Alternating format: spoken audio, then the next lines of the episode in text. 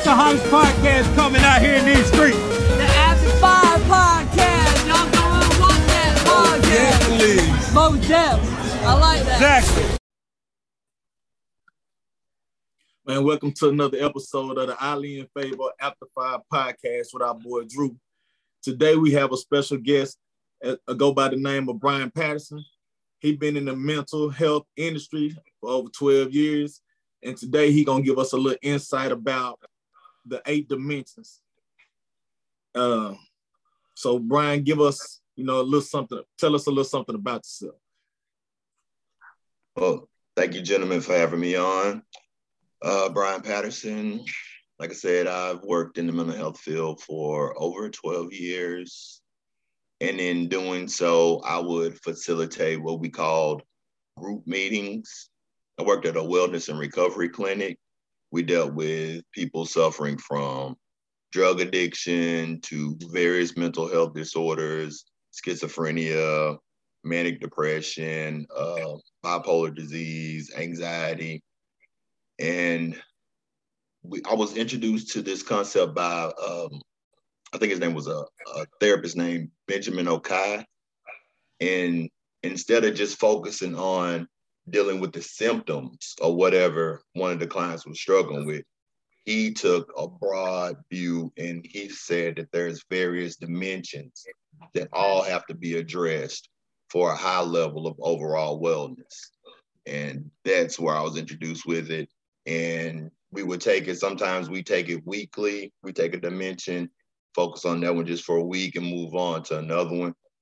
But the clients who who overall focused on addressing those dimensions consistently, routinely, those were the ones that really saw improvement in their lives. We had people who were able to leave the program, people who were able to go to college, find jobs. Some of them even got married.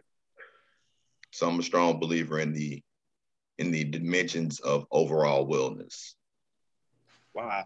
That's very important, especially in the black community where we kind of we we kind of don't want to we don't want to go get counseling. We we kind of dismiss mental illnesses, and there's a lot of them out there. Can you describe what are the eight dimensions? Okay. Um, in no particular order, because I believe at, at some point in your time you you're it's gonna shift. But for me, first is your your spiritual wellness, you know, and that's not so much your uh, religious affiliation. Is is your idea of the fact that you're connected to everything, and everything within you is connected. Then you have your mental wellness, you have your physical wellness, your emotional. A lot of people like to put the mental with the emotional. And I mean, you can, you can.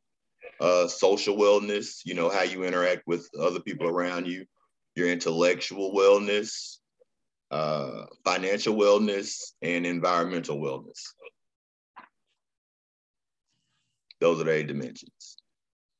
Uh, quick little rundown. Your your environmental. That's that's just the physical space that you're in.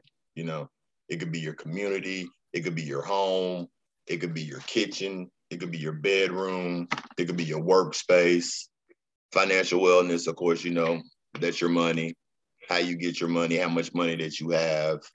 Intellectual, that's it's it's not so much when we when we tend to think of intellectualism, we you know, we, we make it academic.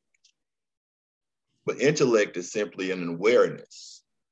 That's it. There's various levels of intelligence. You know, you have spatial intelligence, you have what you consider body intelligence. So intelligence is just awareness. Like we said, social, that's that's your friends, that's your community, the people you interact with.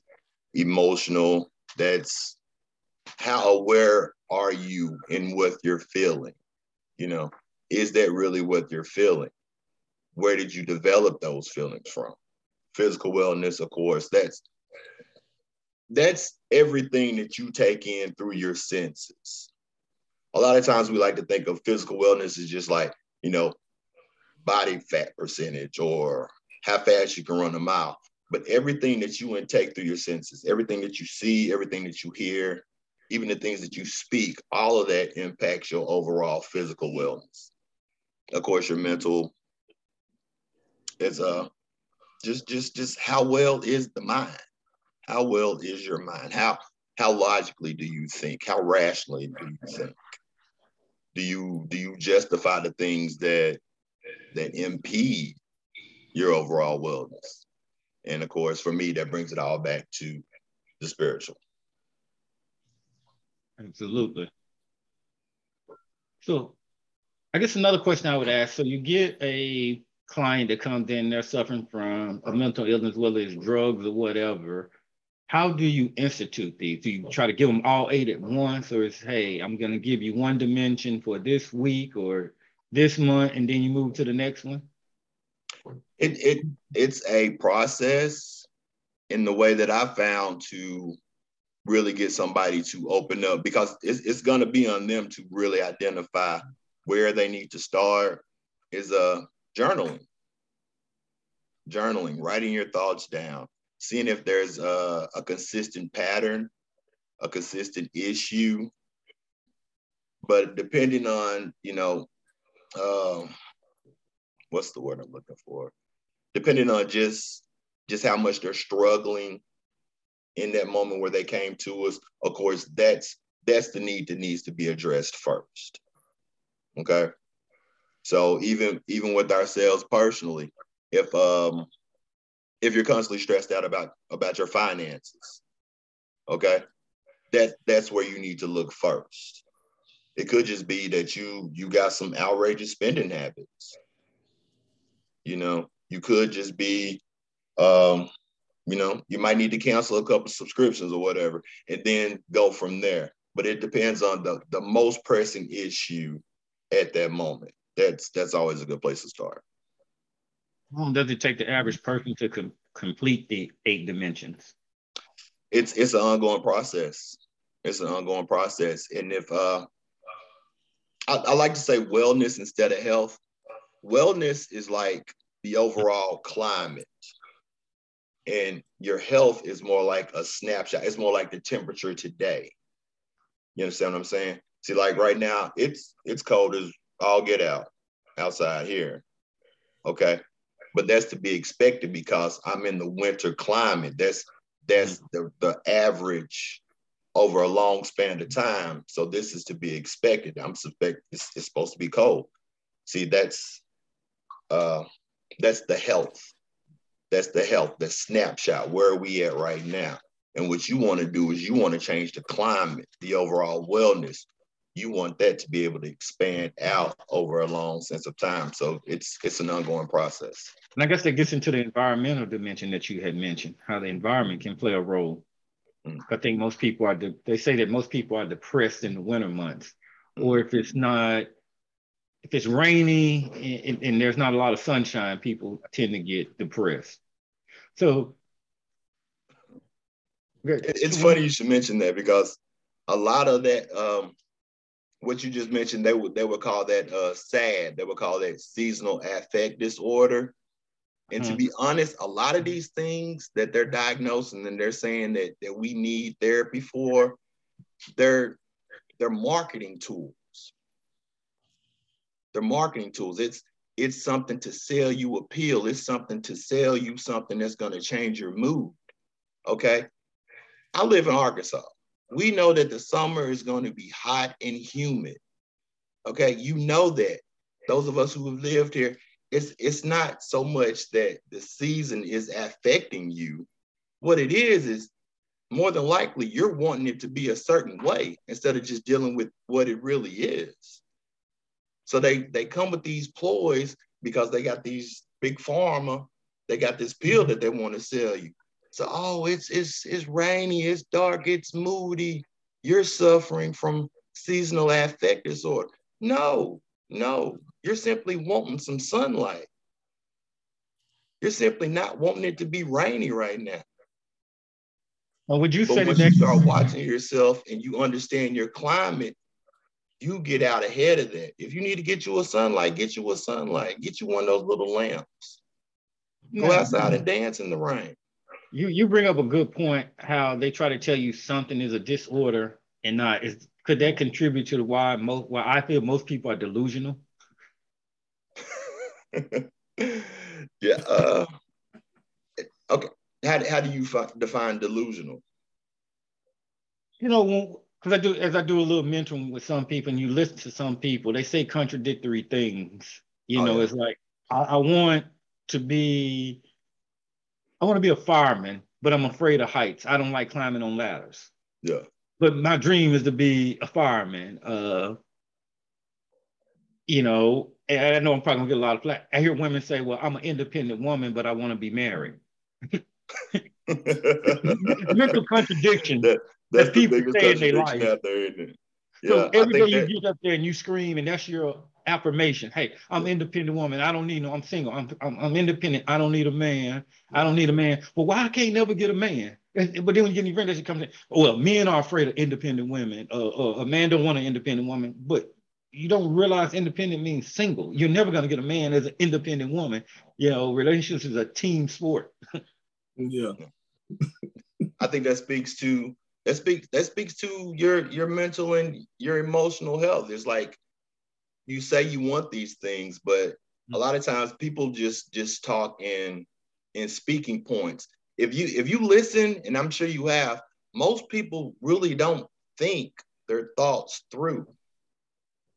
They don't interact with people who who don't think the same way as they do. They're not comfortable with someone challenging their ideas and their beliefs, and they're definitely not comfortable doing it themselves. So most ideas are are just talking points. That they're most people they don't take the time to just okay, this is this is what I think, and then ask themselves why, and be able to clearly define why they think the way they think, why they believe the way they believe. Most, most people, they because you, we're not really trained to think.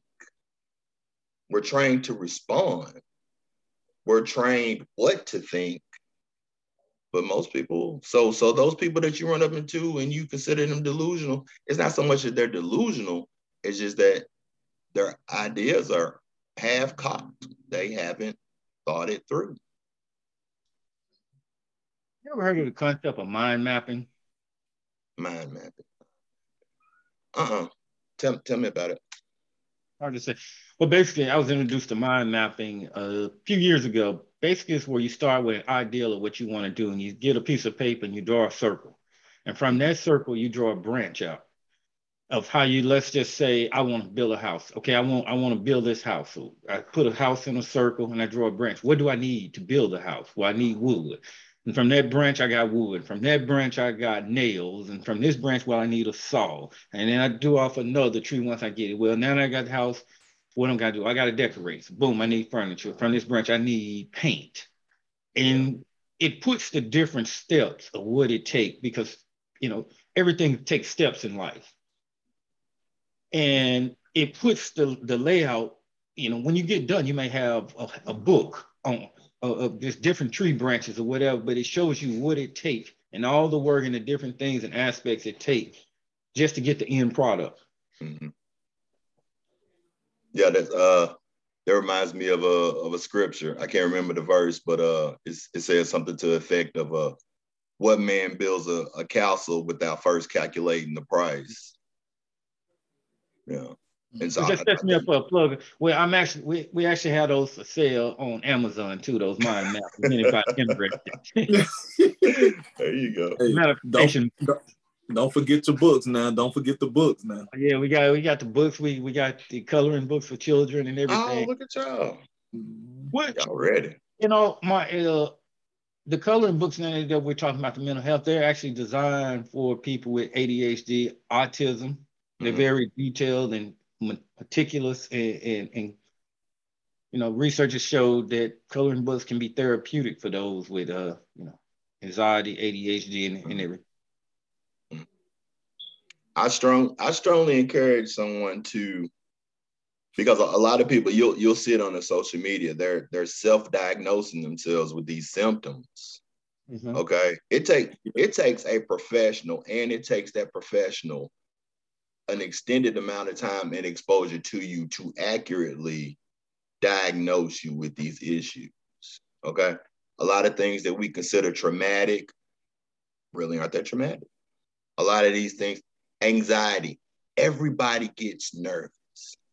Okay. Mm-hmm. Simply because you're nervous does not mean that you have anxiety.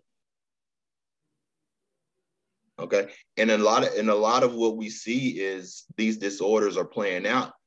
A big part of that is there's something inside that person that realizes like you're not doing your best. There's some things that you should be doing and you're not doing it. And that discomfort that they feel, that's their higher selves telling them, look, you need to get your stuff together.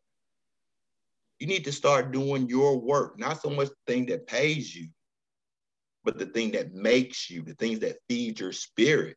And, you know, but instead of doing that work, it's easier. Go sit on somebody's couch, mm-hmm. write a post on social media, get some sympathy, get a pill, until the next time. Wow. You see people on social media, I guess the younger generation is facing so-called uh, uh, high levels of anxiety due to being on social media all the time. You know, I, I, personally don't understand that growing up in my age. It's, it's like I was telling my kid, I asked whooping was how you got unfriended back in my day. That was it. that was it. that was it. Yeah, that was it. You know, it, it, it hurt to get unfriended back then. You know, it wasn't a matter. And when people talked about you and made fun of you, I'm actually sitting in the room when they talking about me and yeah. point. You know, yeah. it's not where I got the option to just cut my phone off and I don't have to read the comments. Yeah. And what we for for black folk, okay. Uh back in the day, my dad and them they called it uh what they call it uh playing playing the tens. My generation, we call it joning, yeah, you know, yeah, snapping. But you're that is social conditioning. That's not so much designed to hurt you. That was a defense mechanism that we use to make you tougher when you go mm-hmm. out into that world and you get that negative feedback from folks who ain't your people. Okay. And this, and like you said, these kids who go online and get bullied when you ultimately have the power because don't open the app. Don't open the app. But see, nobody's teaching them that. They're they're so they're so connected to that. They, just, they don't even realize that. Okay, you're you're getting bullied online. How can you be bullied online if you're not online? How about you? How about you just laugh at it? How about you snap back? Which which brings so basically the eight dimensions is not just for someone with drug addiction mm-hmm. or, or problem. Basically, they play a role. From what I'm understanding, they play a role in every individual. It's for it's for all of us. It's for all of us. It's for all of us. And in helping people address those issues, that's how I started to see like every everybody benefits from this. Everybody can benefit from this. If you want to change the overall climate of your life, you have to address every last one of these topics, every dimension.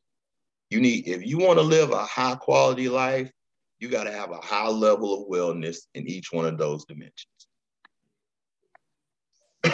but I, I, was looking at that too. When I was reading over some of them, I'm like, this is for everybody. Everybody mm-hmm. need to just like you really like you say you want to get your life on track. If you look at all eight dimensions, I was reading them earlier. Yeah, it's for, it's true. For life, it's for everybody should do. I don't know. I don't know if y'all can see it. Do, do you guys journal? Do y'all journal? I'm a big hey, get get you a journal. I don't know if you can see it, but see, see I, I built mine in like a pyramid. Yeah. Okay. And where I'm at in life now is I'm trying to get everything to align to edify the spirit. But at the same time, I need to understand that everything stems from my spirit. So I want to be spirit driven in the way that I want my environment to look. I want to be spirit driven in how I interact in my social circle. Okay because in turn, I want that social circle to work to edify my spirit, edify my soul. if that makes sense. So when you were first introduced to these eight dimensions, what was your first reaction to them?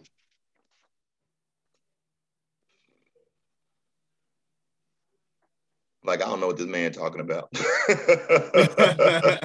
As I was like, and then and then he charged me with like putting these groups together. And honestly, I was I was upset because I was like, I was like, I I've been doing this job before you got here, you know. You know, I, I know what works with my people. I know what's working with us. Like, and now now I have to answer to you. Now I have to switch up my style. So for the first couple of weeks, I ain't gonna lie, I was I was irritated. I didn't want to do it.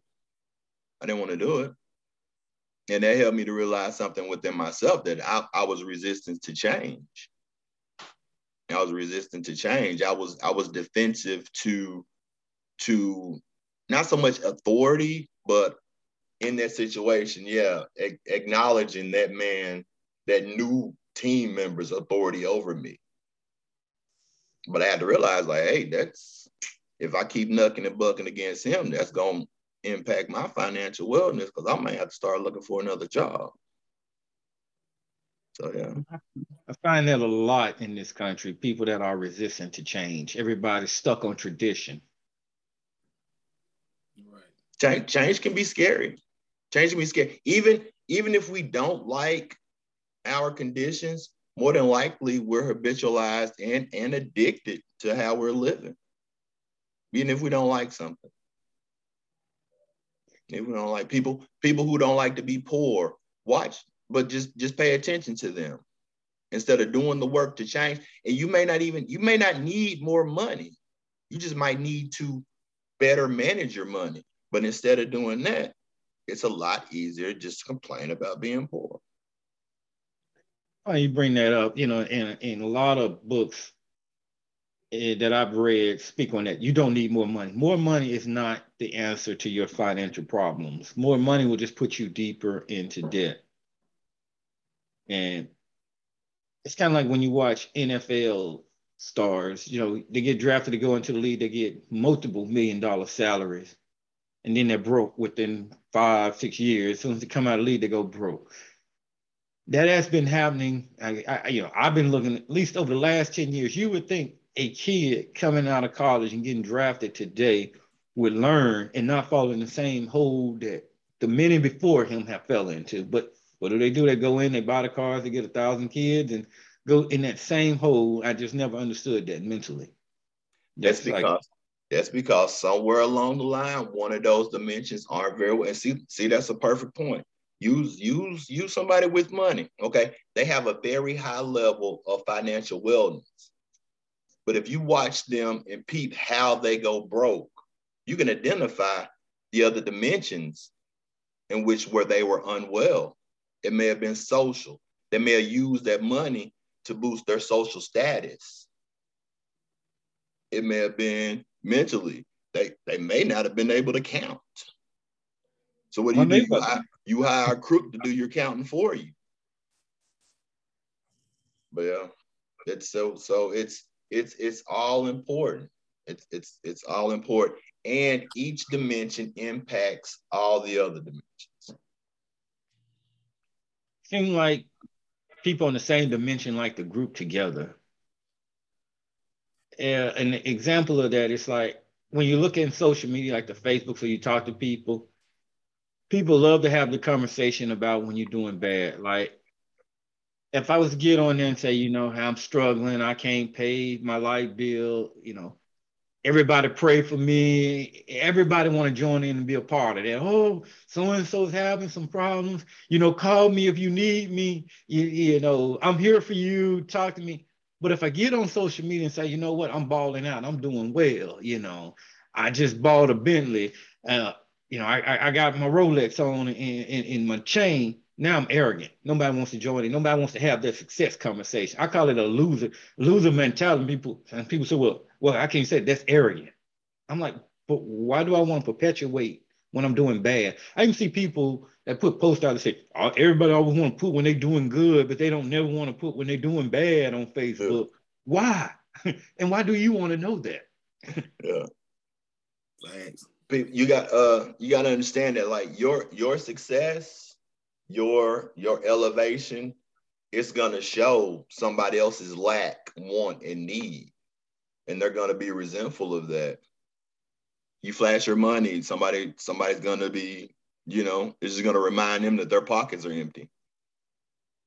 And we like to see people down bad because ooh i got it bad but i ain't got it bad as him it's just so much easier to just look at that person that's slashing their money and got those things and be inspired by them and say, hey, if so and so can do it, I can do it. And hey, so and so, can you tell me how you did it? Mhm. Right. yeah you know that that that pride that ego get in the way that pride that ego gets in the way that hubris So you mentioned your resistance when you first heard about the eight dimensions. How did the people you were training, shall I say, or counseling, how did they accept it? again, they were they they didn't like the change at first either. They didn't like the fact that we would we would work so hard to stay devoted to one topic for an extended period of time. You know, because a, a lot of it was was me allowing them to do things that that made them happy, that kept them at peace. Which which is cool, but you're you're not going to get better unless you struggle through. If there's something that you're struggling with, you have to struggle through. You know what they say, if you're if you're going through hell, you have to keep going. And see, that's what I was allowing them to do. We'd play cards, we'd watch YouTube videos on subjects, anything, but that didn't really require them to do any work. Just like with myself, those those activities that we were doing regularly, they didn't require me to do any work. I didn't have to do any reading. I knew how to play spades. I knew how to play dominoes. I know how to spell. I can find a YouTube video. You know, those things didn't require any real work, any real effort. So they were reluctant to it at first too.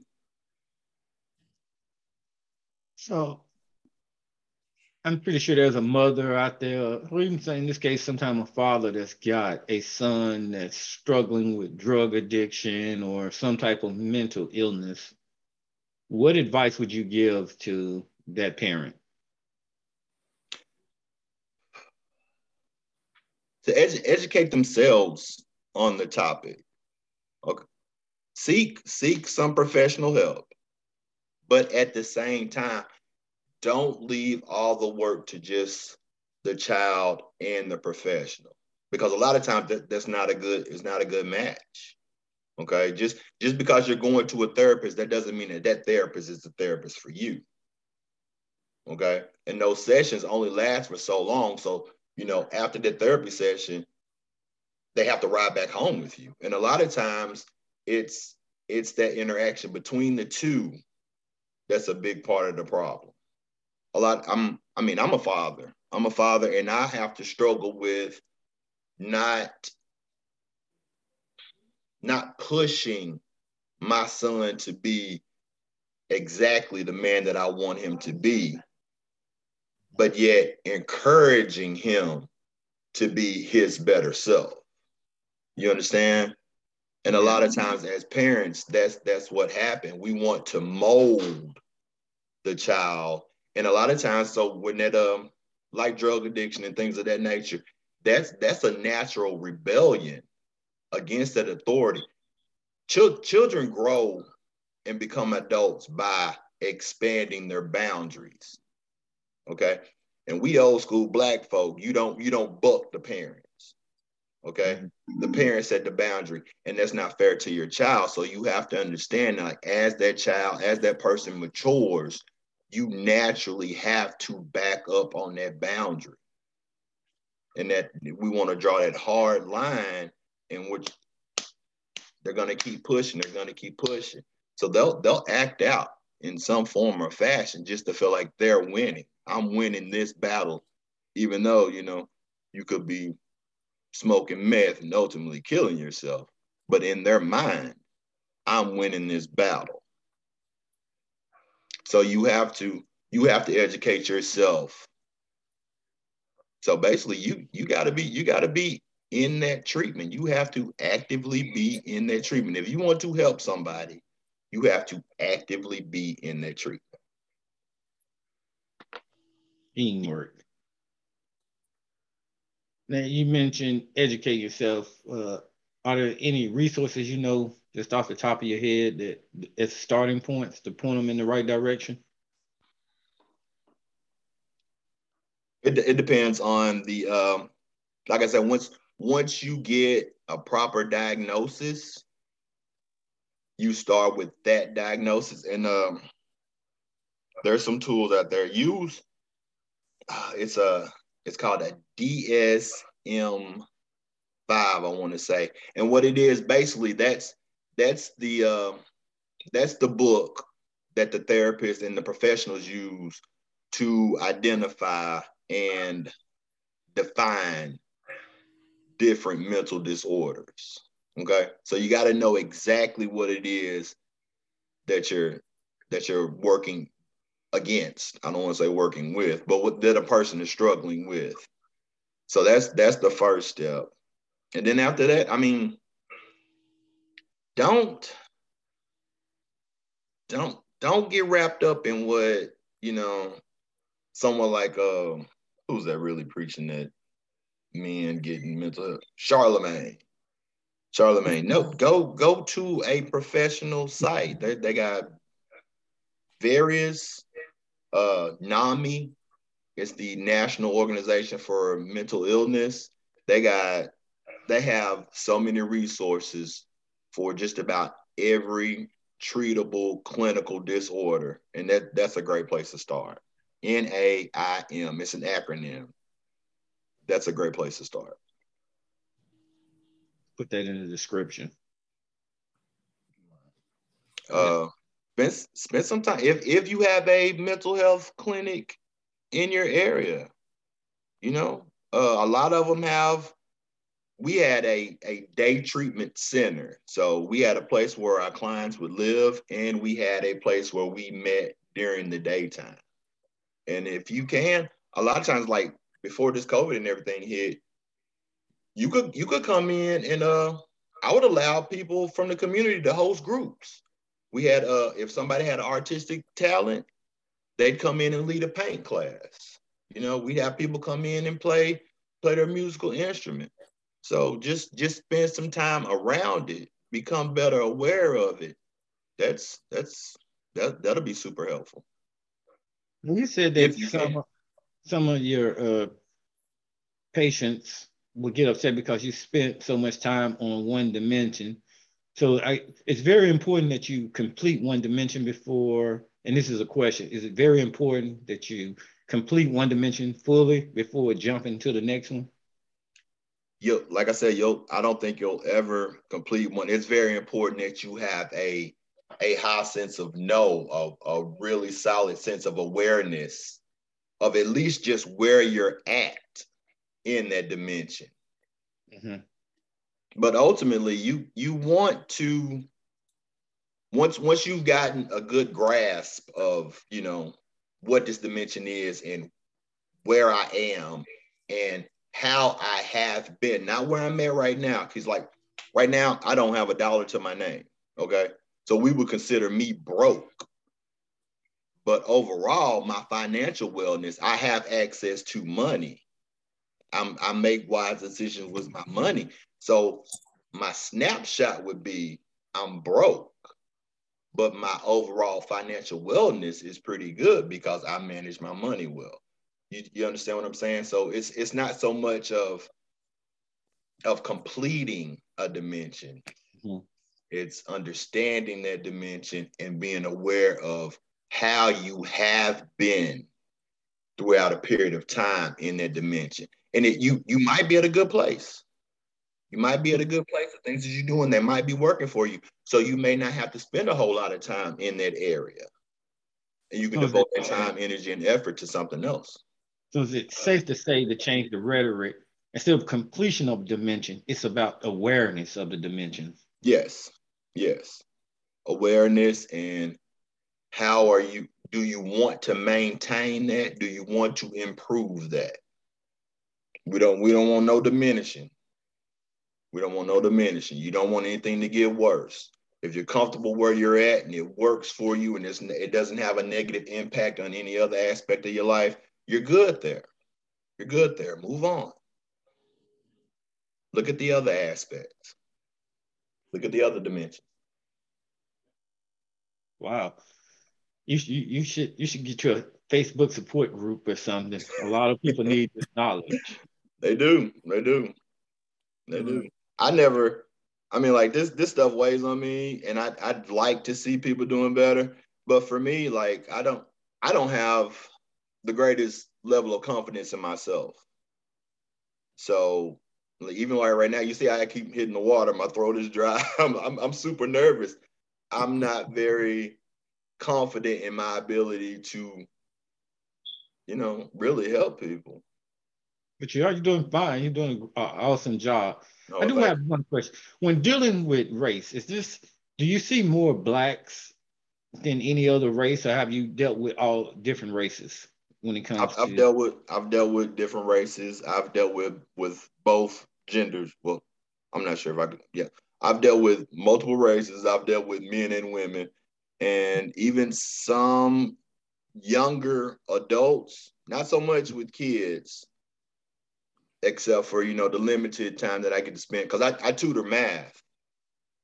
So I get I get to spend some time with kids, uh, teenagers, uh, elementary school kids, and I'm able to identify some things where they can improve at in those different dimensions, and you know maybe kind of like guide them towards getting interested in those other aspects of themselves.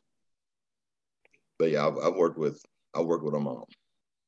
I want to applaud you for that because we need more black men in our community that's stepping up and working with the kids and helping them, especially tutoring with math. Yeah, That's something And- very in our community. I'm I'm not gonna lie. Like um, most most most parents they'll they'll pay for like a a sports coach. They'll they'll pay to send their kid to a clinic, uh, a basketball camp. They'll do that before they they hire me. They'll they'll hire me to help a kid after like the progress report. You know, when they see that this kid halfway through the semester, they're on the verge of failing and expect me to work a miracle with you in three to four weeks when you know that that class, that kid struggled last year. So we should have been working together from the very first day of school. We want that quick fix toward the end of the semester. You know, can we get this D up to a C? And instead of focusing at the beginning of the year and like, let's just get an A let's just get a B. Let's just improve from last year. It's funny you bring that up. I wonder where did we get that psychology from? You know, we our priorities are all wrong. Like you said, we'll pay for sports, we'll pay for everything. And people like to tell the story about Mark Zuckerberg and uh what's the Microsoft guy name? Uh Uh, Gates. Bill, Bill Gates. Bill Gates. They tell the story how they went to college and then they dropped out of college to start their own companies, and people run with it. Well, you know, I don't need a college degree uh, because Bill Gates and Zuckerberg and all them dropped out of college and they started their own, and now they're billionaires. But what you don't know behind the story is they didn't need college because I think what since they were five or six, their parents had them in coding classes with coding coaches, and they've been learning computers from a young age all the way up. So yeah, by the time you got, Yeah. to, they wouldn't need college because they had been getting that education all the way through high school. Mhm. They were professionals, so they they weren't your average children that went to high school, picked up a skill, just started playing on coding one day. We don't have that mindset of taking our kids from a young age, giving them these type of skills and talents, and training them where they're experts by the time they're 18. The only talent that we think about to give our kids to is a football and a basketball, occasionally a baseball now, and then to try to win the lottery of getting into the NBA, NFL, uh, the Major Baseball League, instead of giving them a skill that they can go and master their own destiny with. Right. I think uh, I think a big part of that was uh, impacted by the integration of the school system. My dad went to an all-black school, and he would tell me about the the subjects and the things that they studied. Like he was in the 10th grade in little bitty Newport, Arkansas, and they would study Greek, they would study Latin, they were doing higher level maths than I was doing by the time I got to college. Okay. But that school closed, and then my brothers and sisters, they're a little bit older than me. They were part of that, inter- that generation that integrated into the white school. So you lost black teachers. You got more of us indoctrinated to these state dictated lesson plans. And you got you got a lot less involvement from the black parents in the education of the of the kids. So at some point, all of those different factors, you know, it could have been the unease of wanting to go to the to the parent teacher conference. It could have been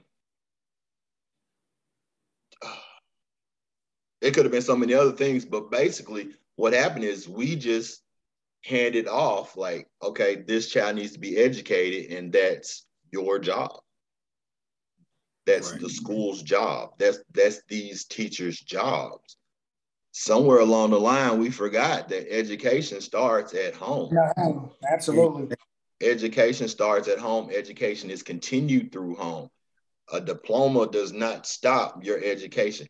To educate means to become.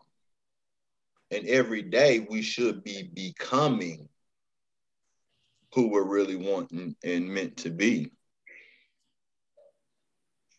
We definitely cannot count on the education school system or even the college system. Ooh, man. Said that well, because a lot of people, I'm like you, and go back to the sports. I know a lot of parents right now, you don't even see them mention about their kids' grades or or mm-hmm. nothing no more, but they quick to throw the, oh, my son going to this, they going to school, they playing ball, they doing it. You more focused on him playing ball, but if he ain't got the grades, he can't go nowhere. Yeah. Let me and tell you a statistic. They just throw that to the wolves.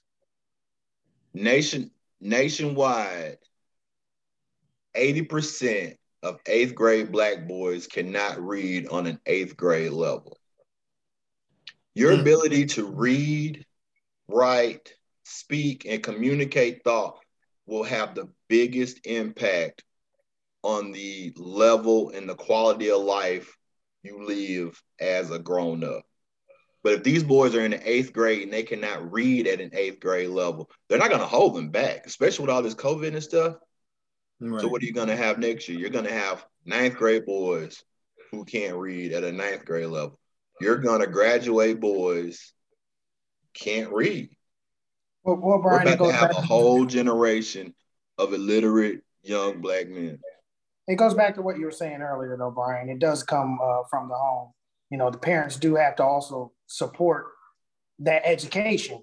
Um, you know, you you can't expect you can't expect teachers to teach, but that education has to continue as soon as they come back from from from that school. You know, uh, one, one, once they get home, if, if the parents aren't putting in the effort, if the parents aren't following up, you know, and supporting that child's education, you know, it's liable to fail. Mm-hmm. True. Because I know my son, my son came home a couple times talking about listening to class, but I didn't understand it. So that's when I'm supposed to play my part. I'm gonna make we gonna sit here and understand it together. We gonna figure it out. Some yeah. people I write something down, go. Yeah. You know. My kids used to play that. Well, I didn't understand the lesson. I was like, back in my day, I could understand it. We used to have to call somebody that knew. But there's YouTube out there and there's social media out there. If you don't even have to pay attention in class today, in, in today's world, just know what the lesson is and what they teach is looking. And you can go on YouTube and watch the video mm. they teach you, and you can be ahead of time. And that's what right. my kids can tell try that with me, and it's like, uh-uh. Get on YouTube and I'll sit down with you and we'll get we'll watch YouTube together and we'll figure this thing out. There, there's no excuse for not knowing. Mm-hmm. But you know, you, we in here in Baltimore, you, when you talk about the reading level, the valedictorian of one of the high school classes had a grade point average, I want to say somewhere around 64%. percent mm hmm No, not a, a 64 as an F. It was the highest, was the highest grade mm-hmm. in the school as a valedictorian. That should be criminal. Nationwide, Baltimore has one of the worst, one of the one I don't want to say worst, but one of the lowest performing public school systems nationwide. Terrible terrible. Yeah. and everybody, whole school board should be fired for that. And parents talking about they didn't know that they kid they were they was passing them. I mean, imagine you getting a letter home, oh, your son's in valedictorian, you bragging, that's an F. That, yeah. that that should be criminal. How could that be allowed? But a few podcasts back, I think that's done intentional. When I spoke about there was a Harvard study, and there's a direct correlation to your vocabulary and, and your reading and writing skills is tied to your money. Mm-hmm. Mm-hmm. Your overall quality of life. Yeah. So your overall quality of life. As blacks, we get out here and we march and we protest and we, you know, we talk and we want to come up and we want to do big things, but that's where you got to start at. Mm-hmm. Because, like I said, you got a whole eighth grade class that's, that's going to come through. Baltimore is graduating whole classes of black kids that going to come out and go to jail and fail. They're not going to be able to contribute to any type of movement. But we're not putting our focus there, you know. Here in Arkansas, 70% of the kids who don't graduate end up in the criminal system. 70%. percent mm hmm 70 and that I, I, I bet you that number is is is close to the nationwide average. You have, yeah, basically we're we're we're about to have a generation of young black males who are functionally illiterate. I guess that's where the women and it's, it's why the black woman is having to rise and pick up the slack. So women, if you got sons, you better start training your son to be a better man because it's not there's not gonna be any men for the women here in the future. let, let, and let me let me show you how that correlates with something that you spoke on earlier. Okay, you know how to, how you were saying that these women are, are claiming to be independent, they're educated, they don't need a man. Okay, these are girls who have gone through a school system which is basically designed for a female mind and they've seen boys struggle throughout all these school years. The only the only male uh, authoritative figure they more than likely seen was the principal. So if you ain't in trouble, more than likely you don't interact with the principal. And the principals so are not male view, You get this view that that women are smarter. You get this view that women are in control. So how do you think that's going to impact them once they're grown ups? They they've had little to no interaction with a intelligent, well-spoken young black boy. They they've never seen that progression. So by the time they're grown, they're still looking at grown black men as those little boys who struggle to read in the sixth grade.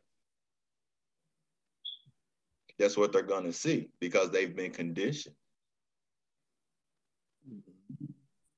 And interesting. We definitely have touched on a lot of points here with these eight dimensions. I know I got a few of them I need to go work on myself. Will be aware of myself. There you go. Because we get ready to wrap up the show, Brian. Something that we ask all our guests: What does after five mean to you? After five, that's for me. That's that's that's study time. That's that's when the real work gets done. You know, I have a I have a eight to four thirty. You know, where I punch the clock for somebody else. But after five, that's that's family time that's personal study time that's that's where i work on me and that that could be in in any dimension that could be going to the gym that could be some some personal reading that could be spending time with my son that could be spending time with my wife so after five that's that's when the real work begins Excellent. And you can definitely work on yourself and get some knowledge after five by watching this podcast. Every Wednesday is when we drop a new episode. Don't forget to like and subscribe. Catch us on After Five, the podcast on YouTube. You can see how to buy After Five merchandise. Uh, the different platforms that we're on, we're now on different platforms such as Google Podcast, Stitcher, Castbox, well, the, the rest of them been description. Uh, too many to name right now, but we, we're definitely growing and moving to other uh, platforms such as Stitcher. So you can also get the audio version of this if you can't, if, if you're at work or, or, or traveling and you can't get to YouTube and watch the visual version, we got you in audio as well. All of that will be in the link as always. And until the next episode, thank everyone for tuning in. We'll see you next Wednesday after five. Thank you, gentlemen. All right, you too.